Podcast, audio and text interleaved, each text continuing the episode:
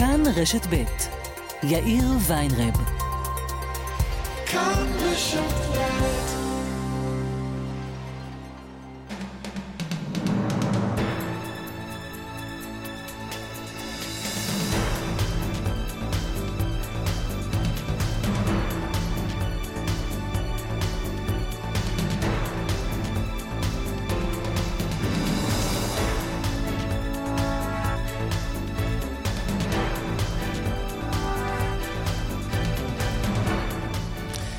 קצת אחרי ארבע ועוד חמש דקות, אנחנו בשעה הקרובה בעיקר נעדכן על המתיחות בדרום, על ירי הרקטות. כ-20 רקטות נורו לפני uh, קצת יותר מחצי שעה מהרצועה אל שדרות ואל יישובי עוטף עזה. אדם נפצע קשה בעקבות אחת הפגיעות בעיר, אחת הפגיעות בשדרות. המתיחות בדרום הגיעה לשיא בעקבות מותו של איש הג'יהאד האיסלאמי ששבת רעב ומת. עוד מעט אנחנו נרחיב גם על האירועים שקדמו להסלמה הזאת. קודם כל, אנחנו לדרום, אסף פוזיילוב, כתבנו שם.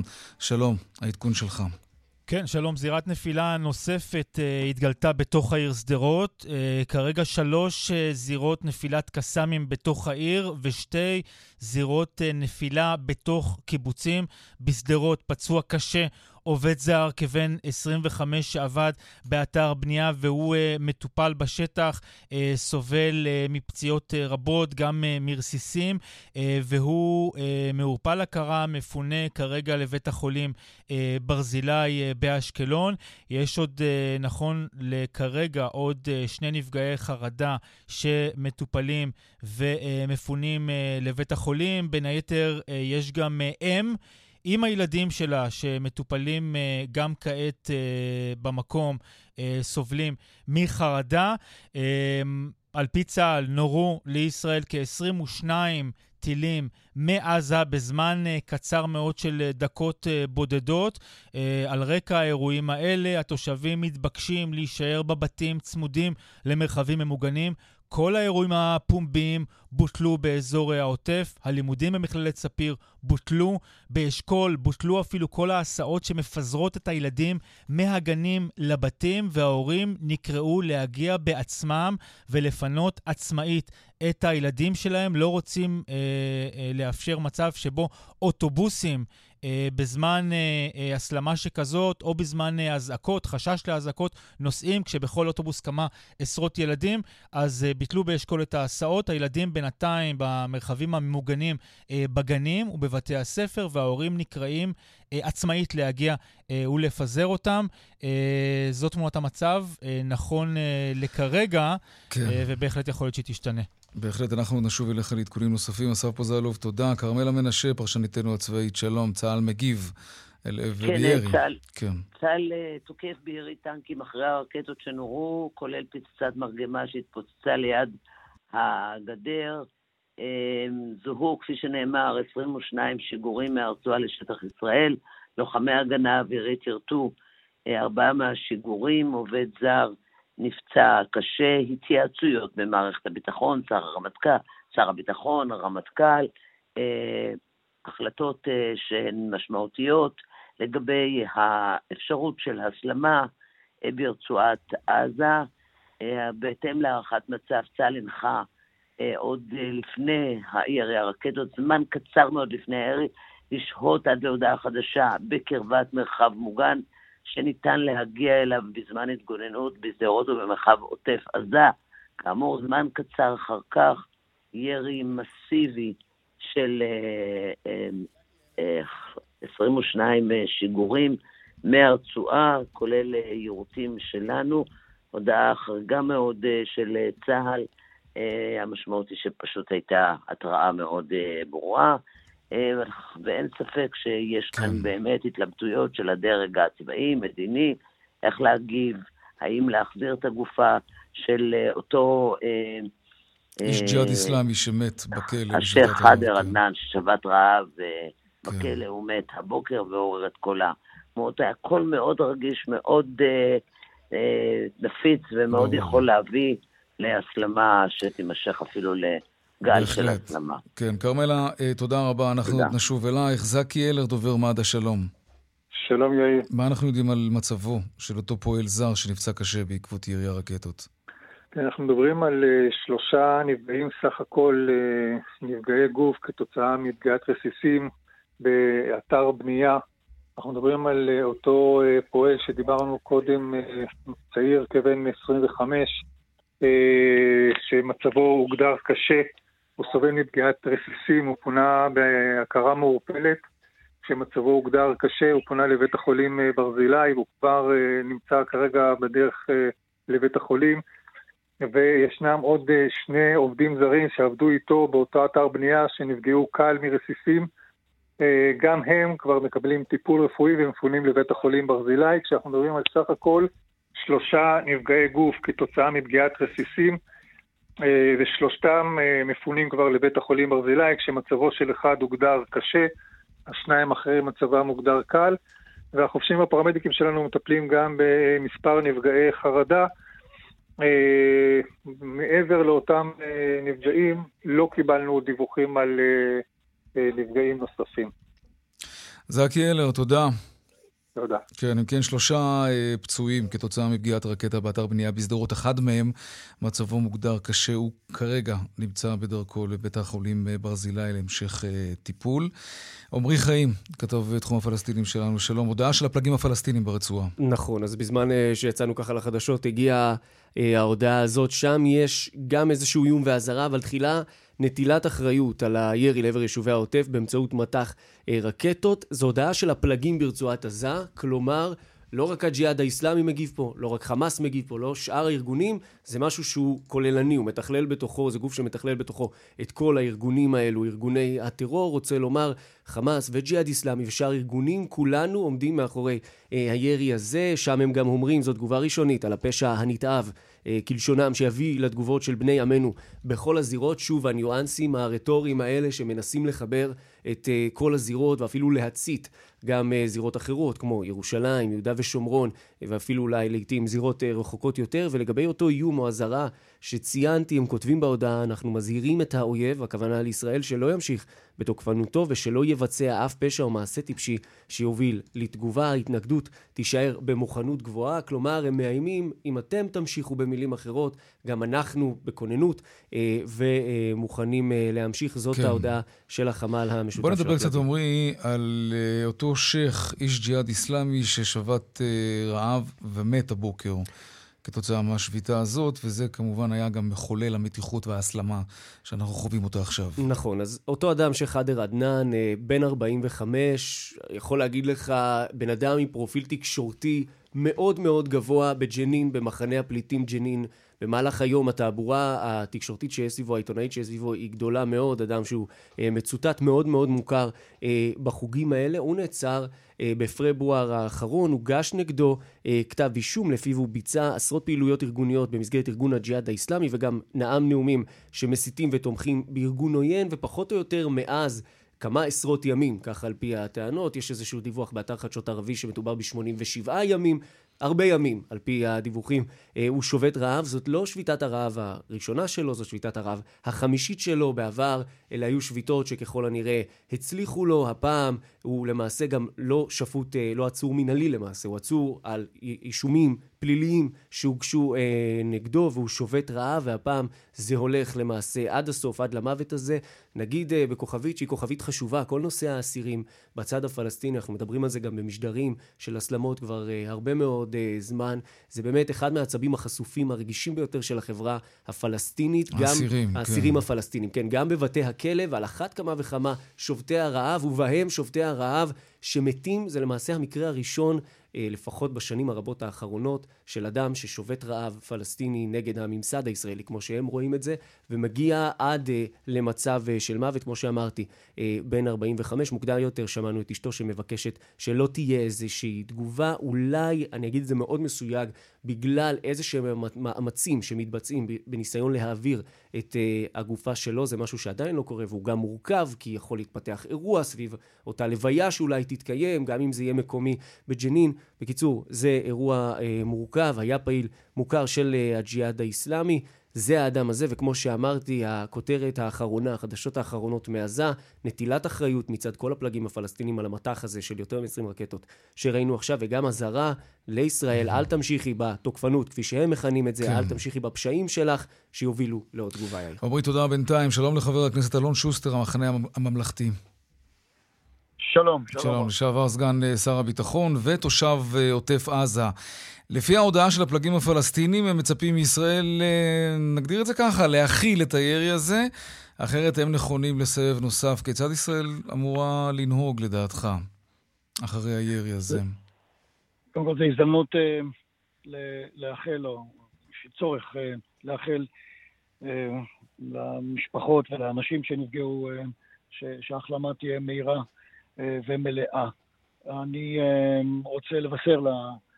לשכנים הפלסטינים שלנו אה, ולאויבים שמפגעים בנו מעת לעת, שאין שום סיכוי להכניס טריז בין אה, אופוזיציה לקואליציה אה, כשיורים עלינו. ואני מבקש ממערכות הביטחון המבצעיות, המודיעיניות והמדיניות לעבוד מסודר, נכון, יעיל, כמו שנהוג, ואנחנו כרגע תחת מתקפה, וכנגד מתקפה עונים בחזרה. כדי לשתק את האויב וכדי להוציא ממנו את החשק להמשיך. כן, זה ברור, אבל ברמה הפרקטית, המיידית, כשעכשיו מערכת הביטחון בוודאי מתלבטת, לא רק כי זה גם בדרג המדיני, האם להכיל את זה או להגיב בצורה כזאת שעלולה גם להביא לסבב נוסף? אם היית היום בתפקידך, בסיטואציה הזאת, כסגן שר הביטחון לשעבר, מה היית ממליץ?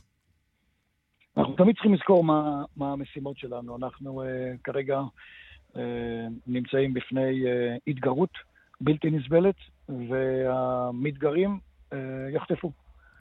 Uh, um, יש לנו uh, סביבנו uh, איומים גדולים, אסטרטגיים וקיומיים. Uh, יש איומים משמעותיים uh, מלבנון, מסוריה. Uh, הג'יהאד האיסלאמי לא יקבע מתי אנחנו, מתי מדינת ישראל יוצאת למלחמה. אבל הוא תמיד צריך לחשוש אה, מפגיעה מידנו הנוקשה. אה, אה, וצריך לקחת בחשבון ש... לאחרונה עלו לא מעט רעיונות שנשמעו להחזיר את הסיכולים הממוקדים. בעיניך זה יהיה צעד נבון? אתה יודע, כשהייתי ראש מועצת שער הנגב במשך למעלה מ-16 שנים, כן. נהגתי לומר ש, שאני לא, לא, לא אומר לצה"ל כיצד, כיצד לפעול. אבל זה לא צה"ל, לקבל החלטה כזאת זה לא צה"ל לא, מקבל את ההחלטה הזאת. אני בניגוד לחלק מחבריי זה דרג מדיני, כן.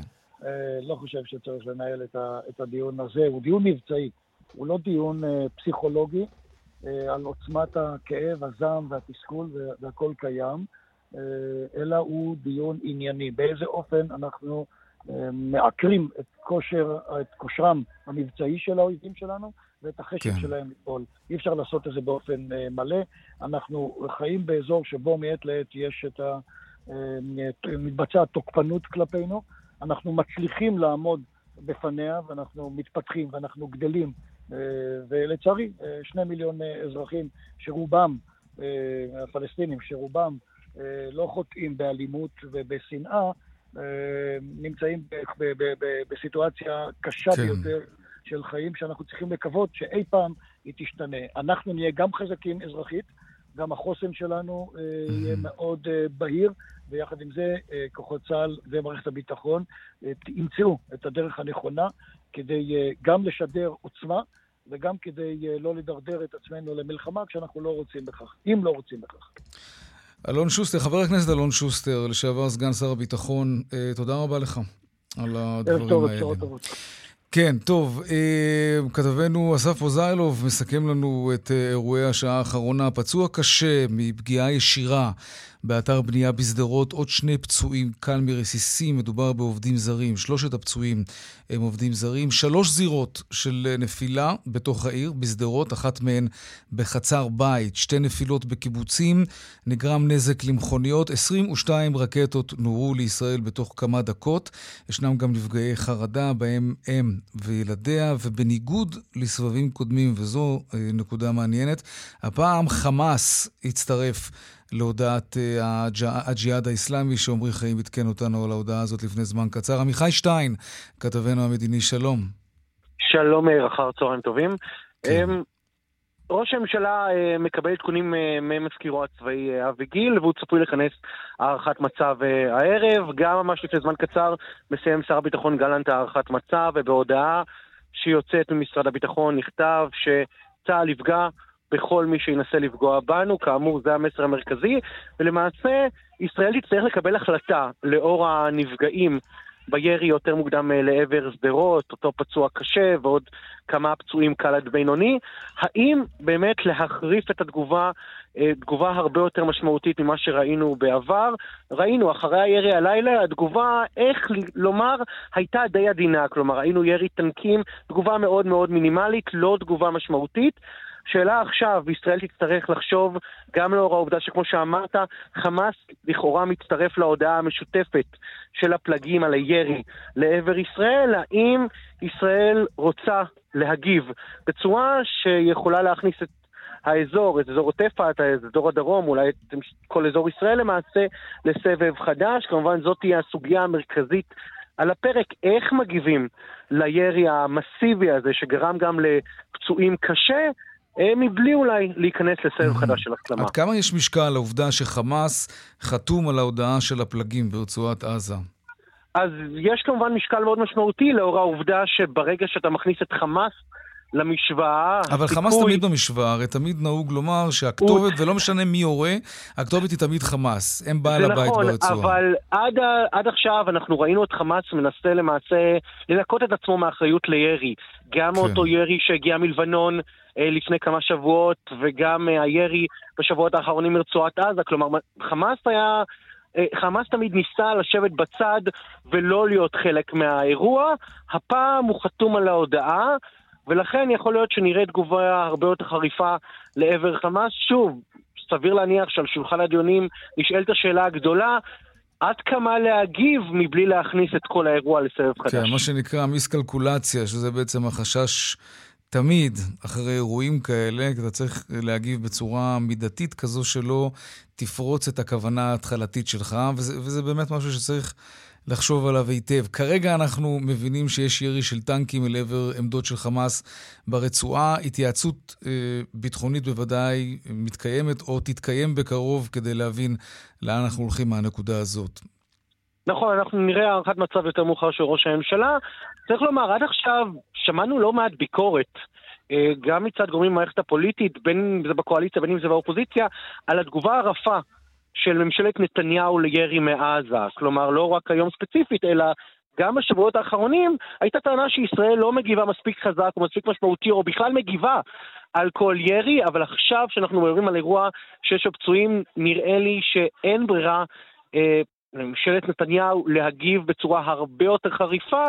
שוב, השאלה אילו מטרות ייבחרו היום בערב, ורק נגיד, אה, יאיר, וזאת עובדה, שברגע שמחכים כמה שעות את התגובה, אתה יודע, מפנים את המבנים, הכל ריק, המוצבים ריקים, ולכן מלכתחילה, גם כשיש תגובה, הסיכוי שיהיו נפגעים מקרב המחבלים זה סיכוי הרבה יותר קלוש, כן. ולכן הסיכוי שתגובה תוביל לסבב, אה, זה גם אירוע הרבה יותר קלוש. כלומר, בישראל כרגע מה שנקרא, אולי נותנים לזמן לעשות את שלו, כן יגיבו הערב, אבל שוב, לאור העובדה שיפנו מוצבים ויפנו בסיסים, בסוף התגובה תהיה כן בכל זאת רפה. עמיחי שטיין, כתבנו המדיני, תודה רבה. תודה. כן, אנחנו uh, במשדר חדשות מיוחד בעקבות ההסלמה uh, בדרום, ירי של יותר מ-20 רקטות אל עבר שדרות ויישובי uh, עוטף עזה. פצוע אחד קשה שכבר פונה לבית החולים ברזילי, עוד שני פועלים זרים, שלושה פצועים סך הכל, שלושתם פועלים זרים, פצוע אחד קשה ועוד שניים שנפצעו קל מרסיסים. Uh, אנחנו נצא לדיווחי תנועה והפסקת פרסומות קצרה ומיד אחרי זה נמשיך עם העדכונים מהדרום.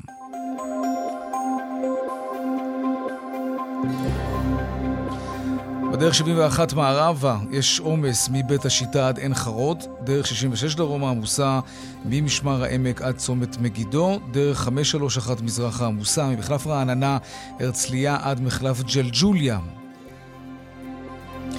באיילון צפונה עמוס ממחלף חולון וקיבוץ גלויות עד גלילות ודרומה מרוקח עד לגוארדיה. עדכוני תנועה נוספים בכאן מוקד התנועה, כוכבי 9550 ובאתר של כאן וביישומון של כאן. וידיעה שמעביר אלינו איתי בלומנטל, כתבנו הצבאי, הצבאי, בהתאם להערכת מצב שבוצעה, תושבי עוטף עזה אינם צריכים עוד לשהות יותר בקרבת מרחב מוגן. בקבלת התראה יש להיכנס כמובן למרחב המוגן ולשהות בו למשך עשר דקות. כבר לא צריך להיות בקרבת מרחב מוגן. הפסקת פרסומות קצרה ומיד אנחנו חוזרים עוד עדכונים מהדרום, וגם אם נצליח, נדבר גם קצת כלכלה. ארבע, כמעט ארבע וחצי, אנחנו במשדר חדשות מיוחד בעקבות ההסלמה אה, בדרום. אסף פוזיילוב כתבנו שם, אנחנו שוב איתך עם עדכון. אנחנו מבינים שההגבלות של פיקוד העורף הוסרו והתושבים כבר לא מחויבים לשהות בתוך המרחבים המוגנים. כן, זו הודעה של אה, דובר צה"ל, אבל הודעה שיצאה לתקשורת, אבל לא יצאה אה, למועצות עצמן, אה, לפחות לא לקציני הביטחון, הביט, הביטחון אה, במועצות.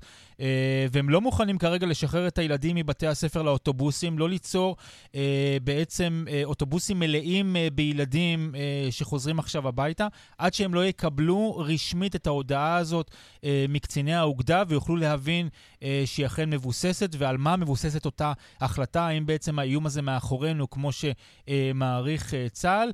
אולי ניקח כמה מילים ממי שנמצא איתנו עכשיו על הקו, חובש בכיר במד"א נתנאל אילוז, שבעצם טיפל בפצוע הקשה אה, משדרות, אותו אה, עובד זר, אה, מתנאל.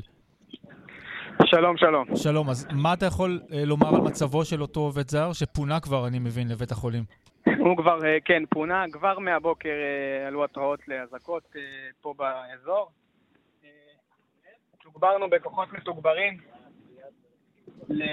של מד"א ושל משטרה פה כן. בשדרות.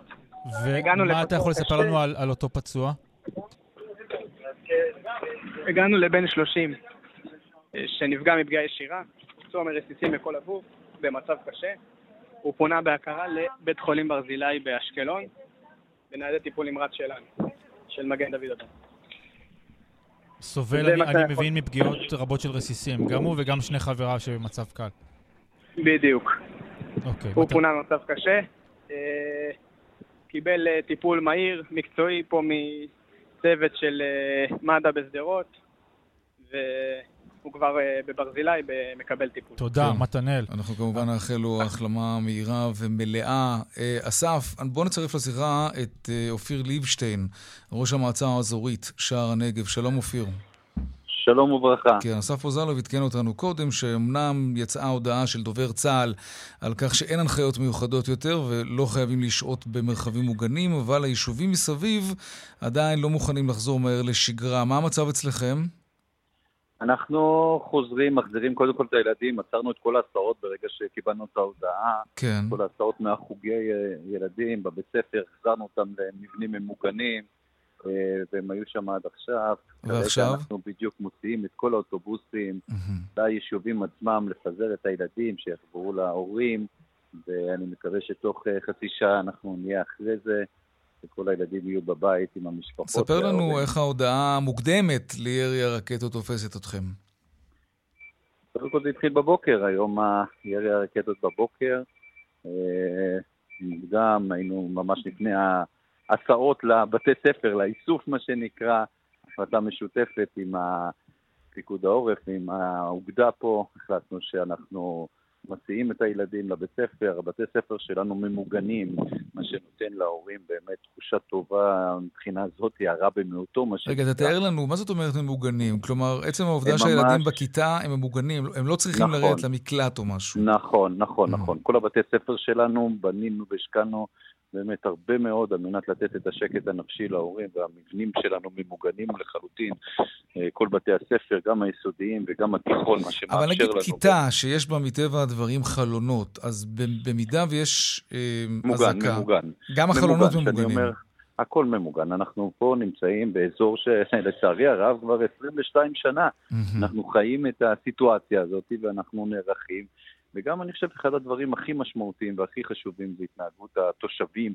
אה, שומעים להנחיות שאנחנו מעבירים אה, מהמועצה, מצוותי הצח"י, צוותי החירום היישוביים, וזה בעצם הדבר הכי משמעותי. כרגע אנחנו חזרנו אה, לשגרה, שיצאנו מהסמיכות, מה שנקרא, לחדרים ממוגנים, אבל אה, הדבר הכי משמעותי זה להישמע להוראות האלה, והתושבים פה באמת...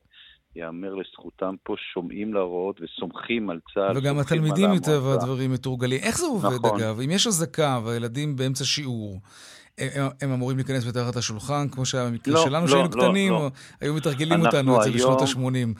נכון. אז איך זה היום? מה, מה, מה קורה ברגע שיש אזעקה? היום, ברגע שאנחנו נמצאים, גם כן. בכיתות עצמן שהן ממוגנות וגם הלובי כזה, מה שנקרא, בין הכיתות יש, כן. מה, יש אה, אזור שלם ששם הכל ממוגן. אז יש אזעקה, מה קורה? אבל באמצע שיעור. נשארים, כן. נשארים שם בכיתה, נשארים? פשוט נשארים, נושמים עמוק. המורים והצוותים החינוכיים יודעים איך... אה, אה, להנהיג את הילדים אה, עם נשימות, עם אה, להרגיע, אה, עם מוזיקה. אני מניח שיש ילדים שצריכים באמת איזשהו יחס מיוחד כשנשמעת אזעקה. זה בכל זאת סטרס. נכון, נכון, נכון, אין ספק, זה לא משהו שאתה מתרגל אליו. זה מה שאתה, שאתה לומד אה, לחיות איתו, איתו, אבל, אבל לא אתה לא מתרגל. חד משמעי, זה משהו שאתה לא כן. לא יכול להתרגל, אתה לומד לחיות ולומד לפעול ברגעים האלה שהם רגעים מיוחדים. ישר כל הצוותים החינוכיים, בדיוק אני רואה פה את הצוותים של השירות הפסיכולוגי החינוכי והצוותים של החוסן. אה, בדיוק כרגע חוזרים, אחרי שהם היו עד עכשיו עם הילדים, ש... כן. אז גם אתם חוזרים לשגרה. תגיד, כמה, אופיר, כמה תושבים יש לך במועצה האזורית שער הנגב? אנחנו צמחנו מ-5,000 200 תושבים בעשור האחרון ל-10,000 תושבים. הכפלתם את עצמכם. הכפלנו את עצמנו. למרות המציאות. הלא פשוטה נכון, בדרום. נכון, איך נכון, אתה מסביר נכון. את זה, אגב? הנדל"ן זול, הסוד... או שאנשים פשוט לא באמת מפחדים? לא, נדל"ן יכול להביא, והנחות וארנונות, הטבות יכולות להביא אנשים, לא יכולות להשאיר אותם בסיטואציה נכון. הזאת. נכון. יש פה שני אלמנטים, אני חושב. אחד זה באמת ציונות, שאנחנו מבינים, אנחנו פה הקו הראשון של מדינת ישראל, ואנחנו צריכים להיות פה בשביל לשמור פה על השטח, על האדמה, על האזור. Mm-hmm. ודבר שני זה הקהילה, הכוח של הקהילה. יש פה קהילות מאוד מאוד חזקות, מאוד מאוד משמעותיות, ואנשים רוצים להיות משמעותיים במקום שהם חיים בו. Mm-hmm. וזה הקהילות שלנו, הקיבוצים יודעים, והמושבים פה יודעים לחיות ביחד פה ולסייע אחד לשני. זה מחמם את הלב לשמוע את זה. כן. זה מה שנותן לנו את הכוח. אופיר. אופיר ליבשטיין, ראש המועצה האזורית שער הנגב, תודה רבה. תודה רבה, ולהישמע להוראות. אנחנו עוד לא. חזרנו לשגרה מלאה, אצלנו זה תמיד אנחנו נמצאים ככה כן. בפתיחות כן. כזאת או אחרת. עם עין צופייה תמיד, ואוזן קרויה, כן. להקשיב להנחיות. ו- ולשמור על החיים שלנו, זה הדבר תודה, הכי חשוב. אופיר, תודה, אופיר, הכי חשוב, תהיו חזקים. תודה. עמרי חיים, אני חוזר אליך. בסאם סעדי, הזכרת לי אותו קודם כן. בשיחה מוקדמת בינינו, שהיה אחראי לסבב האחרון? זה היה הסבב האחרון? זה היה... ס... כן, כן נגיד. כן. אבל מה שהיה מיוחד בסבב ההוא, שאז חמאס ישב בשקט. נכון. והשקט שלו היה כל כך רועם. ועכשיו פתאום חמאס קופץ על העגלה. אז בוא נדבר באמת על המשמעות שחמאס מצטרף להודעה של הפלגים לפני זמן קצר ברצועה. אז תראה, נזכיר במילה תחילה, בסאם סעדי, אותו בכיר ג'יהאד איסלאמי שנעצר uh, בג'נין uh, בסוף חודש יולי, תחילת אוגוסט 2022. התגלגלו אז האירועים, לא נפרט את זה עכשיו, התגלגלו אז האירועים לכדי מערכה שנקראה עלות השחר, שלושה מול. ימים. מול הג'יהאד האיסלאמי. זה היה מאוד מובהק, שגם ישראל פוגעת בג'יהאד האיסלאמי וגם חמאס לא מתערב, לא בא לעזרת מה שנקרא אה, הג'יהאד אה, האיסלאמי. ההודעה הזאת של הפלגים היום, שבתוכה אנחנו מבינים שגם חמאס נוטל אחריות ואומר, גם אני יריתי עכשיו אה, לעבר ישראל, אה, היא מעניינת מפני שגם בחודשים האחרונים, אתה יודע, והייתה מתיחות, ושמענו איומים מעזה, וגם יחיא סנוואר, ובכירים אחרים מאיימים על דברים שהם איומו בעבר, שיהיו עליהם תגובות כאלה ואחרות, אבל בתכלס לא נכנסים לשום מערכה, לא מבצעים שום ירי יזום אה, לעבר ישראל. נדמה לי שהנקודה, ככה בערבית אומרים אל-מפסליה, כלומר זאת ששינתה את הדיסקט הזה בעת האחרונה, זה באמת הירי הרקטי שראינו גם מעזה וגם מלבנון. בפסח, אז עזה הרשתה לעצמה להיכנס לאירוע שהוא מאוחד עם לבנון, ועכשיו הג'יהאד האיסלאמי אולי בא ואומר, אנחנו רואים את המצב הפנימי בישראל, אנחנו רואים את החולשה לכאורה הישראלית, המחאות ברחובות, ככה הקושי בין האופוזיציה לקואליציה ברחוב, הם דיברו על זה גם, הם דיברו על זה בעצמם, גם בחמאס וגם uh, נסראללה מלבנון דיברו על החולשה הזאת, הם אולי מרשים לעצמם עוד מפסח וגם עכשיו, זה אולי יכול להיות איזושהי נקודה שגרמה ככה לחמאס לבוא ולהגיד, גם אני מעורב היום אה, בירי הרקטי הזה. כמו שאמרת מקודם בשיחה עם אסף, ישראל תמיד אומרת, חמאס הוא הריבון בעזה ואנחנו נגיב נגד חמאס, אבל נדמה לי שיש פה איזושהי הרהבת עוז, אולי איזושהי עזות מצח מצד חמאס. לבוא ולהגיד, גם אנחנו השתתפנו היום באופן פעיל בירי הזה, בלי צורך אפילו להסתיר את זה, בלי צורך... אני מניח שינתחו את זה במהלך ההתייצויות הביטחוניות. עמרי חיים, תודה רבה. תודה. דיווחי תנועה. נשים איזה אות כזה, ככה שזה יעבור בינתיים, העדכונים מגיעים אלינו, הנה, כן. אז בדרך ירושלים תל אביב עמוס ממחלף גנות עד קיבוץ גלויות ובכיוון ההפוך משער הגיא עד שורש, בדרך ארבע צפון העמוס ממורשה עד רעננה מרכז וממחלף דרור עד צומת פרדסיה. דרך אשדוד-אשקלון עמוסה ממחלף אשדוד למחלף עד הלום. עדכוני תנועה נוספים בכאן מוקד התנועה, כוכבי 9550. זה הטלמסר שלנו, אבל לא רק שם, גם באתר של כאן וביישומון של כאן. אנחנו נצא להפסקת פרסומות, ובזמן שנותר לנו, אם יהיה שקט בדרום, אנחנו נעשה קצת צבע הכסף, נדבר כלכלה. מיד חוזרים. עכשיו כאן צבע הכסף, ארבע ועוד אה, ארבעים ואחת דקות. עליית מחירי החלב כמובן, יוקר המחיה, המחירונים מתחילים להתעדכן, וכצפוי לא רק של המוצרים המפוקחים. גם יתר המוצרים מתעדכנים כלפי מעלה כמובן. דנה ירקצי, כתבתנו הכלכלית, שלום. שלום יאיר. כן. נכון, תנובה לא מהססת, לא, עוברים, אה, לא עוברות 24 שעות, והיא מודיעה על העלאת מחירים למוצריה הלא מפוקחים. אנחנו מדברים על מוצרים כמו יוגורטים, קוטג', גבינות צהובות, מעדנים, גבינות מלוכות חמאה ועוד.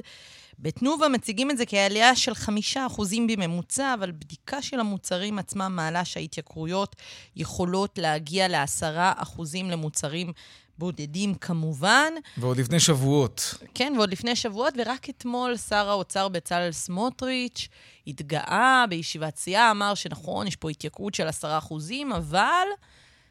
זה רק על המוצרים המפוקחים, והחברות לא יעלו את המחירים על אה, שאר המוצרים. לא, בוא לא נשמע. לא סיפרו לו שזה מה שבדרך כלל קורה. היו לו תוכניות אחרות, וגם לתנובה היו תוכניות אחרות. טוב, לומדים. בוא נשמע את זה. הרווח הגדול שלי, וזה מה שאתם צריכים להבין, זה שהמוצרים הלא מפוקחים לא עולים. אם אנחנו היינו מעלים עכשיו ב-16% ובנובמבר בעוד אחוז וחצי, היינו רואים התייקרות של 17.5% שהיו מלווים אותנו לנצח. כי כמו שאתם רואים, כשהמחירים המפוקחים יורדים, הם לא מורידים את המחירים הלא מפוקחים. וזה השוק הגדול וזה הכסף הגדול. אז עכשיו תהיה להם לגיטימציה, ואני מקווה שהם גם לא, לא יעשו את זה, אבל המקסימום שהם יוכלו לעלות את המוצרים הלא מפוקחים זה באותם 9.28, וזהו. וזהו. טוב. Uh, כן, והיום גם uh, יושב ראש uh, ועדת כספים, משה גפני, נזכר להתייחס לנושא הזה של התייקרות מחירי החלב. אחרי, אחרי שהם ש... חטפו מביטן. כן, ממש כך. בואו נשמע את הדברים. הולכים להעלות את מחירי מוצרי החלב שאינם בפיקוח לפני חג השבועות. אנחנו לא נסכים לדבר הזה. זה דבר שהוא בלתי אפשרי. אדוני השר, אתה שר בכיר בממשלה, לא לאפשר את הדבר הזה. זה דבר שהוא בלתי מתקבל על הדעת. אנחנו התחייבנו שנילחם ביוקר המחיה, וצריך לעשות את זה בכל כוח ובכל דרך אפשרית. תראה, הוא פונה לשר הרווחה, לא לאפשר את זה, לא ברור מה לשר הרווחה ומה אה, הוא יכול לעשות אה, בעניין כן. הזה. אז אתה יודע, אה, גם אתמול ביטן אמר שלא יאפשרו את העלייה של התשעה אחוזים, היום הוא אומר שלא יאפשרו את העלייה של תנובה, של חמישה אחוזים. בינתיים זה נשמע רק כמו דיבורים, mm-hmm. אין בדיוק מעשים. כן, טוב, כי אין כל כך מה לעשות, זאת האמת, לצער הלב. דנה ארקצי, תודה. תודה. יצא ככה שבדיוק מבקר המדינה, מתניהו אנגלמן, מפרסם היום דוח שעוסק בין היתר במשק החלב בארץ, וגם בשאלה למה החלב כל כך יקר כאן לעומת יתר המדינות המפותחות. הנה מבקר המדינה אנגלמן על הפרק הזה בדוח, על פרק החלב. הנה. רק השבוע החלב התייקר עוד יותר. בדוח הביקורת שאנו מפרסמים היום הקדשנו פרק לענף החלב בישראל. על הממשלה להילחם ביוקר המחיה. נמצא כי הסדרת שוק החלב לקויה. בנוסף, מדינת ישראל אינה עומדת בהתחייבויותיה לארגון הסחר העולמי למעבר לתמיכות ישירות ליצרני חלב כמקובל במדינות רבות. התוצאה, מחיר חלב בישראל גבוה ב-77% מהמחיר הממוצע במדינות האיחוד האירופי. וזה וואו. שלום ציפי שלזינגר, מנהלת אגף במשרד מבקר המדינה, שלום לך. שלום, ערב טוב. 100 קילוגרם חלב גולמי בישראל, 62 יורו. באיחוד האירופי 50 יורו. זה פער לא, באמת לא נורמלי, שמענו גם את המבקר. אתם בדקתם את זה, והאמת צריך להגיד, סוף סוף בדיקה שהיא לא מטעם החקלאים שתמיד מאשימים את הממשלה, ולא בדיקה מטעם הממשלה שתמיד מאשימה את החקלאים. מה המסקנות שלכם? אז אנחנו באמת ניתחנו את הרכיבים של, של מחיר המטרה, שזה המחיר שמקבל כל חקלאי כן. רפתן כן. בגין ליטר חלב שהוא מוכר למחלבה. אה, ואנחנו פירקנו את, אה, את אה, ההרכב שעל בסיסו מחושב המחיר, ובדקנו את הרכיבים השונים שלו. ובאמת מצאנו שיש עלות מזון לפרות, שהיא בהחלט מזון הפרות בארץ יקר בכ-50% לעומת אירופה. עלות העבודה, ההוצאות המשתנות, מזג האוויר פה חם לעומת מדינות אירופה, זו הוצאה נוספת של קירור הרפתות. אה, ובהחלט אה, אלה סיבות, כולל תמיכות ישירות שיש בחלק ממדינות אירופה אה, לרפתנים, אלה בהחלט סיבות שמשפיעות לטובה על המחיר באירופה. אבל עם זאת, אנחנו גם מצאנו שיש רכיבים שאמורים לאפשר לרפתות פה לייצר חלב במחיר זול יותר. קודם כל, תנובת הפרה הישראלית היא גדולה מאוד. המובילה בעצם בעולם, 12,000 ליטר בשנה, mm-hmm. ב-40% יותר מפרה אירופאית.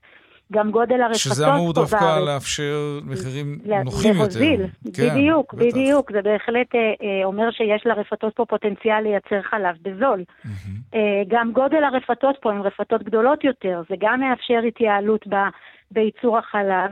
אה, ובראש ובראשונה נושא התכנון הענפי.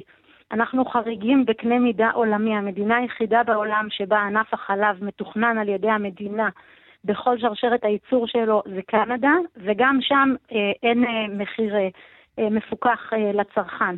אבל פה בארץ גם מכסת החלב השנתית היא נקבעת על ידי הממשלה, המכסה האישית של כל חקלאי, כל רפתן, נקבעת על ידי הממשלה, המחיר שהוא יקבל בגין כל ליטר, וכמובן מחירם של 11 אה, מוצרים מפוקחים נקבע על ידי הממשלה, ואחרון חביב, פיקוח על יבוא אה, פטור ממכס, גם מכסות אה, מאוד מסוימות לייבא מוצרי חלב שכן אפשר לייבא אותם, לא כל מוצר חלב אפשר לייבא, אבל גם אלה, המכסות שלהם מוגבלות. אז מה אתם בעצם בהחלט... אומרים, בשורה התחתונה? מה שאנחנו אומרים זה שיש פה, מחיר המטרה הזה, המחיר לליטר חלב, הוא בעצם מהווה 40 אחוז מהעלות לצרכן של מחיר מוצרי החלב המפוקחים. אוקיי, לא את זה אנחנו יודעים, בכך, אבל מה, מה צריך לעס, לעשות כדי... שיש... כן, שיהיה בהחלט... פה... לפחות שנשלם כמו האירופים. אז קודם כל, הנושא הזה של מעבר מתמיכות עקיפות לתמיכות ישירות. היום התמיכות העקיפות מחולקות באמצעות התכנון הענפי הזה. הן לא מחולקות לרפתנים שבאמת צריכים לקבל את זה, אלא הן אה, אה, מועברות אה, באופן רגרסיבי שלא תורם ל, ל, לקידום ההתייעלות ול... תוספת כלומר, של... הכספים האלה לא מעודדים את, אה, את, את האנשים בשוק, במשק החלב להתייעל, להתייעל ולייצר וגם... יותר ובזול. בדיוק, וזה גם לא... אין להם את המוטיבציה מה... הכלכלית הזאת. נכון, וגם לא מאה אחוז מהעלות העודפת מגיע לרפתנים, שאולי אותם אנחנו רוצים לעודד, זה מתחלק על כל שרשרת הייצור. טוב, כל, אחד, אה, כל חוליה בשרשרת הזאת צריכה להרוויח, זה ברור, אבל יכול להיות שהחלוקה היא לא הוגנת. אבל אני מנסה להבין, אותם כספים שהממשלה כן שופכת על משק החלב, לאן הם כן מגיעים, אם לא לחקלאים עצמם שמתעסקים עם החלב, והם אלו שיכולים באמת להוזיל את uh, תהליכי הייצור ולהוזיל בסופו של דבר גם את מחירי המדף. לאן הכסף כן הולך? אז קודם כל, בסופו של דבר הממשלה אה, לא משלם את העלות של התמיכות העקיפות, מי שמשלם אותו זה הציבור, זה בדיוק העניין. Mm-hmm. וה, וה, והציבור משלם לכל אה, שרשרת הייצור, גם המחלבות, גם היצרנים, גם המובילים, כל מי שמעורב אה, בייצור החלב, נהנה מה, בעצם מהבטחת אה, המוצר הזה, החלב, במחיר שהוא לא המחיר הכי יעיל ותחרותי. אה, אנחנו גם הצענו, אגב, מחיר החלב אה, הגולמי מחושב לפי סקר אה, עלויות ייצור, שבודק כמה עולה לייצר כל ליטר חלב בישראל.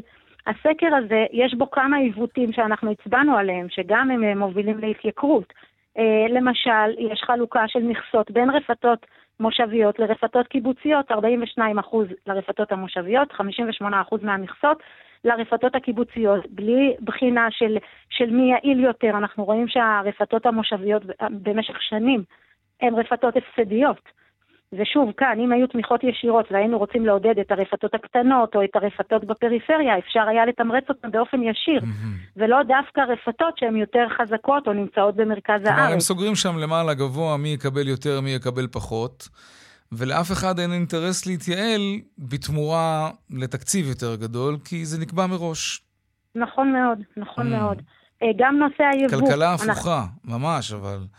נכון, גם בנושא היבוא. שוב, יש מוצרי חלב, אה, כמו גבינות קשות, שאפשר לייבא אותם מחו"ל וגם להשפיע על יוקר המחיה. אנחנו רואים שהמקומות שזה אה, נפתח ליבוא והיבוא צמח, המחיר צנח, והצרכן הישראלי הרוויח. ציפי, אני אה, רוצה להספיק איתך עוד אה, נושא אחד שמבקר המדינה עסק בו. בישראל מתברר, לפי הדוח שפרסמתם היום, משתמשים בחומרי הדברה שאסורים בכלל במדינות האיחוד האירופי, ולא רק זה, גם נשארים על הירקות ועל הפירות. אה, הסתכלתי אגב על הרשימה, נאנה, תוצדה, חסה, מלפפונים, ענבים ועוד. שאריות של חומרי ההדברה האלה. מה?